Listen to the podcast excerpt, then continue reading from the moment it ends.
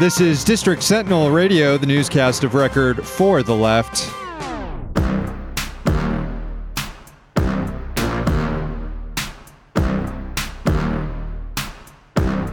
I'm Sam Sachs. I'm Sam Knight. Check out the website districtsentinel.com. No intern Nate today, but we have a uh, special visitor from Japan in studio with us. Hello, Michael. Hi, how are you? My name is Michael Fantuzzo. Michael's uh, making a East Coast tour. He decided to stop by the Sentinel newsroom. I guess you're a listen- you like the show. You're a listener of the show, right? Is that is that why you're here? Absolutely. I think you guys are doing what needs to be done, frankly. Um, you guys are in DC, so I don't have to be, right? That's right. So- That And is now you are That is too. right. yes. Story I noticed today that I really have to bring up that uh, actually isn't in DC, hence why I'm bringing up at the banter portion. This is uh, this is one of my favorite subjects. This is the intersection of rich assholes and meltdowns, and also things that cost them money. So Tesla stock fell more than eight percent yesterday. Nice. You know why? It was because of an earnings call, and Elon Musk had a meltdown. at one point, at one point, according to Bloomberg, he said an analyst was asking "quote boring bonehead questions that Clown, that clown were question, bro. that were quote not cool." That was cool. not cool, bro. Why Eli- would you ask that in front of all the investors? He said something like, "If you're not prepared for a wild ride, then you better sell." Yeah, And most investors just aren't prepared for a wild ride. That's not why people generally invest. So he promised his workers a wild ride if they wouldn't unionize, right? He promised them a roller coaster. we're gonna send him on a wild ride to space here one day with a without a reentry plan. We don't have investors that we have to have conference calls with where we uh, aren't at risk of saying stupid stuff. Not that we would say stuff as stupid as Elon Musk. Instead, we have you, our Patreon subscribers. Five bucks a month gets you access. Hello, Harper. That's Harper in the background. shaking. Uh, Good time for it to shake. It was she she exited the studio in a huff since we're no longer calling it the Harper's Good Girl Studios. I forgot to mention off the top, we're now in the Citizen Capital Studios. That's the new studio name, Citizen Capital. Anyways, five bucks a month gets you access to bonus content on our Patreon. It also gets you your own haiku read on the air, which we're about to do right now.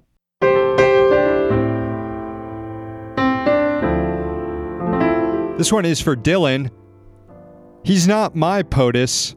Instead, my president is Jesse Ventura. Thank you, Dylan. This is for Michael, who's in the studio. Who right signed up today? This is the first time we've read a haiku to a subscriber in person. No dogs on the train? How about no people instead? A, a much better rule. Yes. Thank you. All right, that felt great. Thank you, Michael. Thank you. Thank you, Michael. And it's true. It's so true. Thanks to all our new subscribers. It's patreon.com slash district sentinel. It's Thursday, May 3rd, 2018. Here's the news.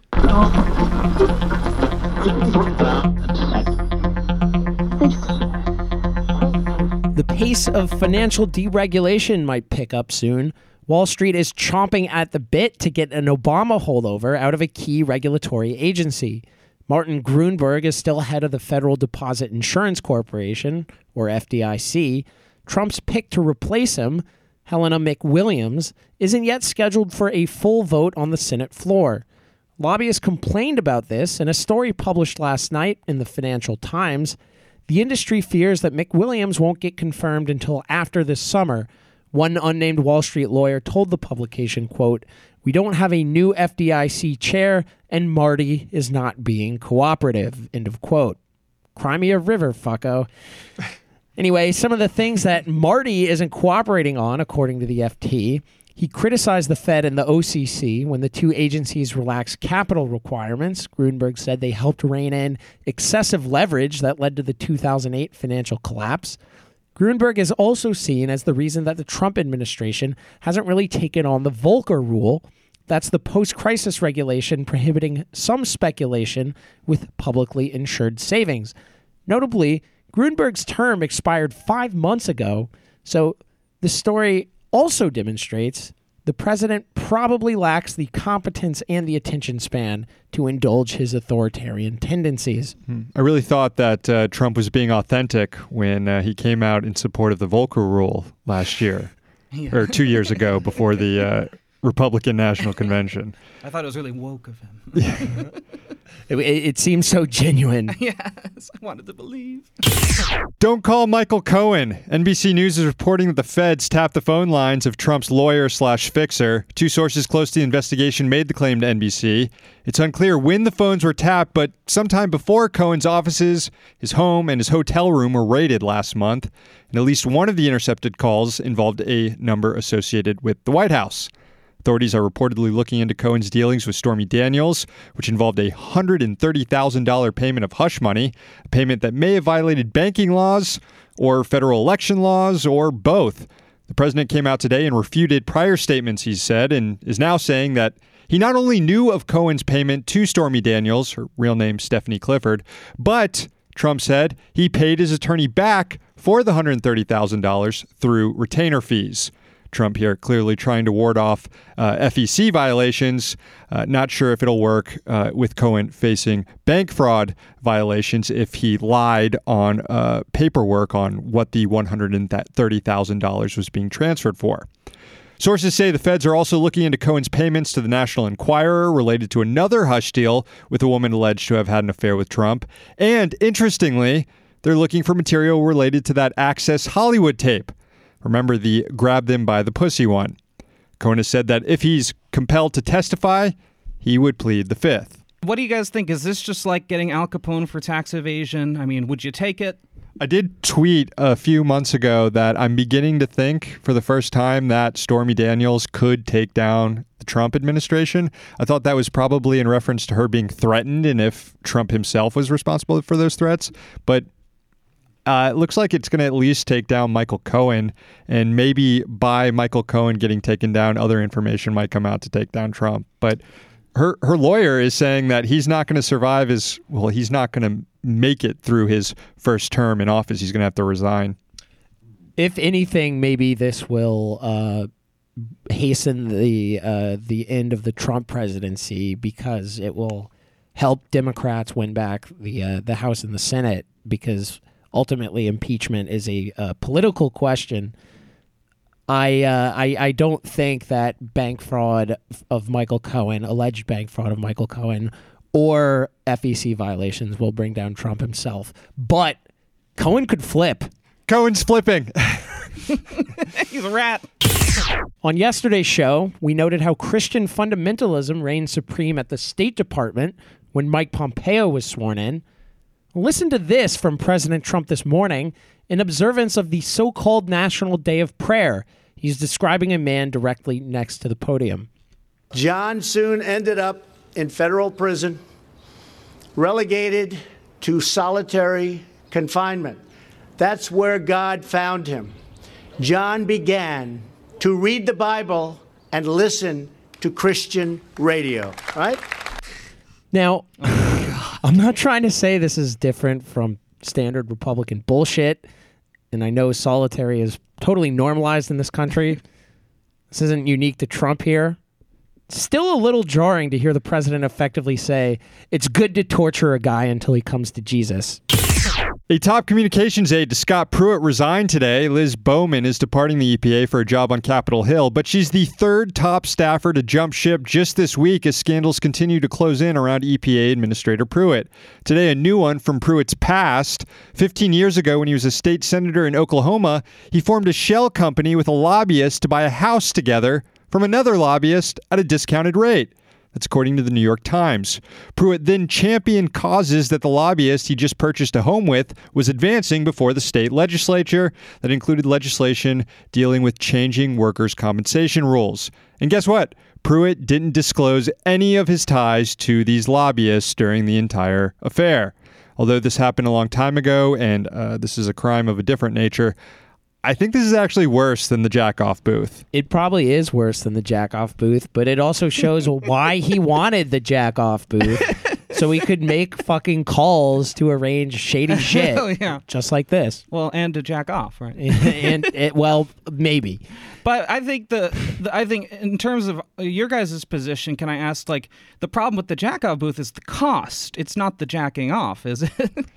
Look, the jack off booth is a euphemism. Okay, I don't, I, I don't actually think he's jacking off in the booth. but he could.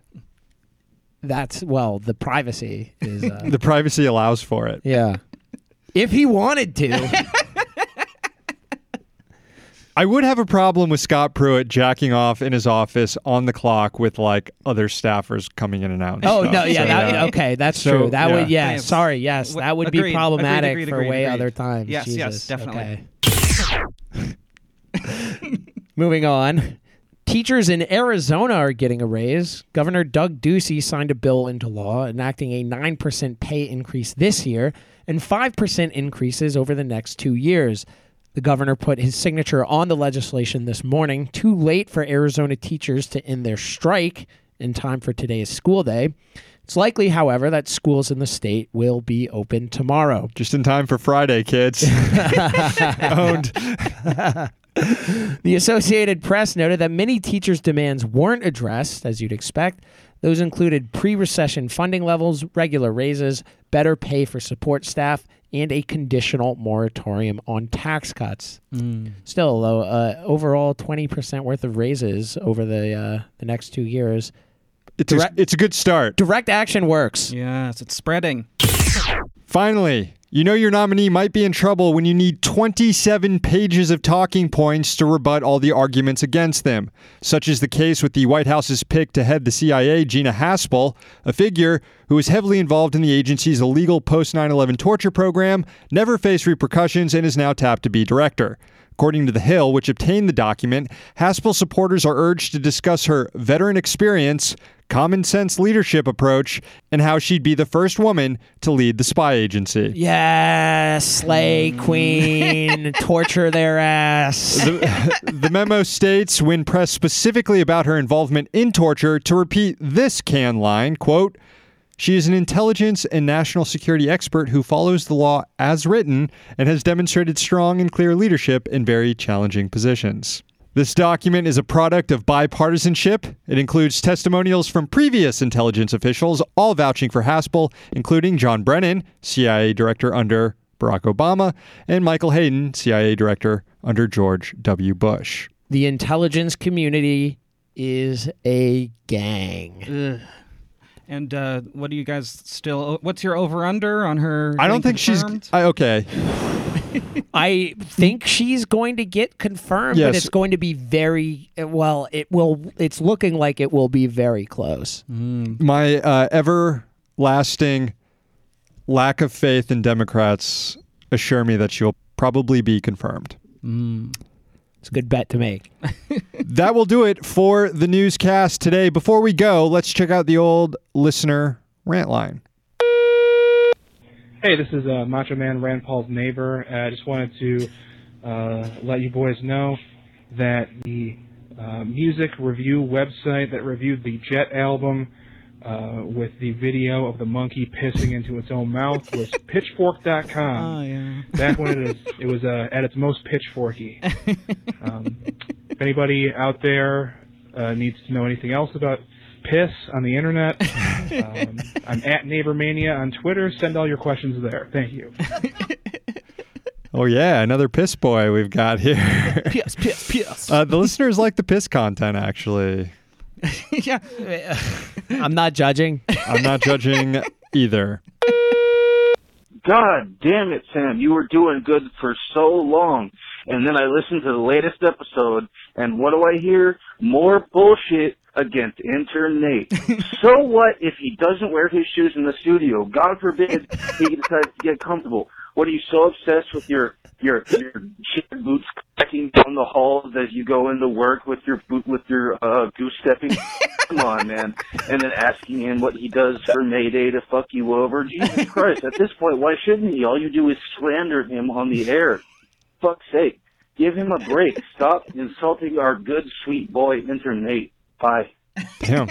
I thought What can I say? I I'm- thought I thought intern Nate and I were asking you about Mayday to to own you. Yeah, you were. Uh, uh, but I mean, I guess I'm back on my bullshit again. Yeah. Well, if you don't like your job, you know, just do it not as good. I uh my my only uh qui- my only qualm about intern Nate's uh, barefootedness is that it's a safety issue. Mm. Lord knows what the fuck is on this run. Yeah, that's that's true. All right, one last call. 10 years ago, we had Steve Jobs, Bob Hope, and Johnny Cash. Now, 10 years, and we bone like we're cheating on each other with each other. A decade plus, and her Jobs, Hope, Cash area still pones my dick. Thank you. this is like the uh the uh, Jetsons meet the Flintstones, It's a but of crossover. tweets. Yes. Thank you for that call. The rant line 202 684 6108. Sponsors of the show include the Congressional Dish podcast hosted by Jen Briney. Find it at congressionaldish.com. Another sponsor, levelnews.org, and Citizen Capital. Subscribe to the podcast on iTunes, SoundCloud, Stitcher, or tune in by searching for District Sentinel Radio. Give us a review, give us a rating, tell your friends to listen. The newscast will be back Monday. Patreon subscribers, you'll be able to hear from us for the Sentinel cast on Friday. Michael, thank you for joining us today. I hope you uh, hope you had fun in the Sentinel fort. It was it was a wild ride, and we got through it together, and, and I'm just I'm thrilled. Um, so please, please, please. Where if can people follow you on Twitter? I don't have Twitter. I deleted it. Jesus but if you want, Christ. I'll send you a copy of my archive. You can comb through it if you want to. Noted. We'll read it on the air next week. I'm very prescient. We're all here in DC, so you don't have to be.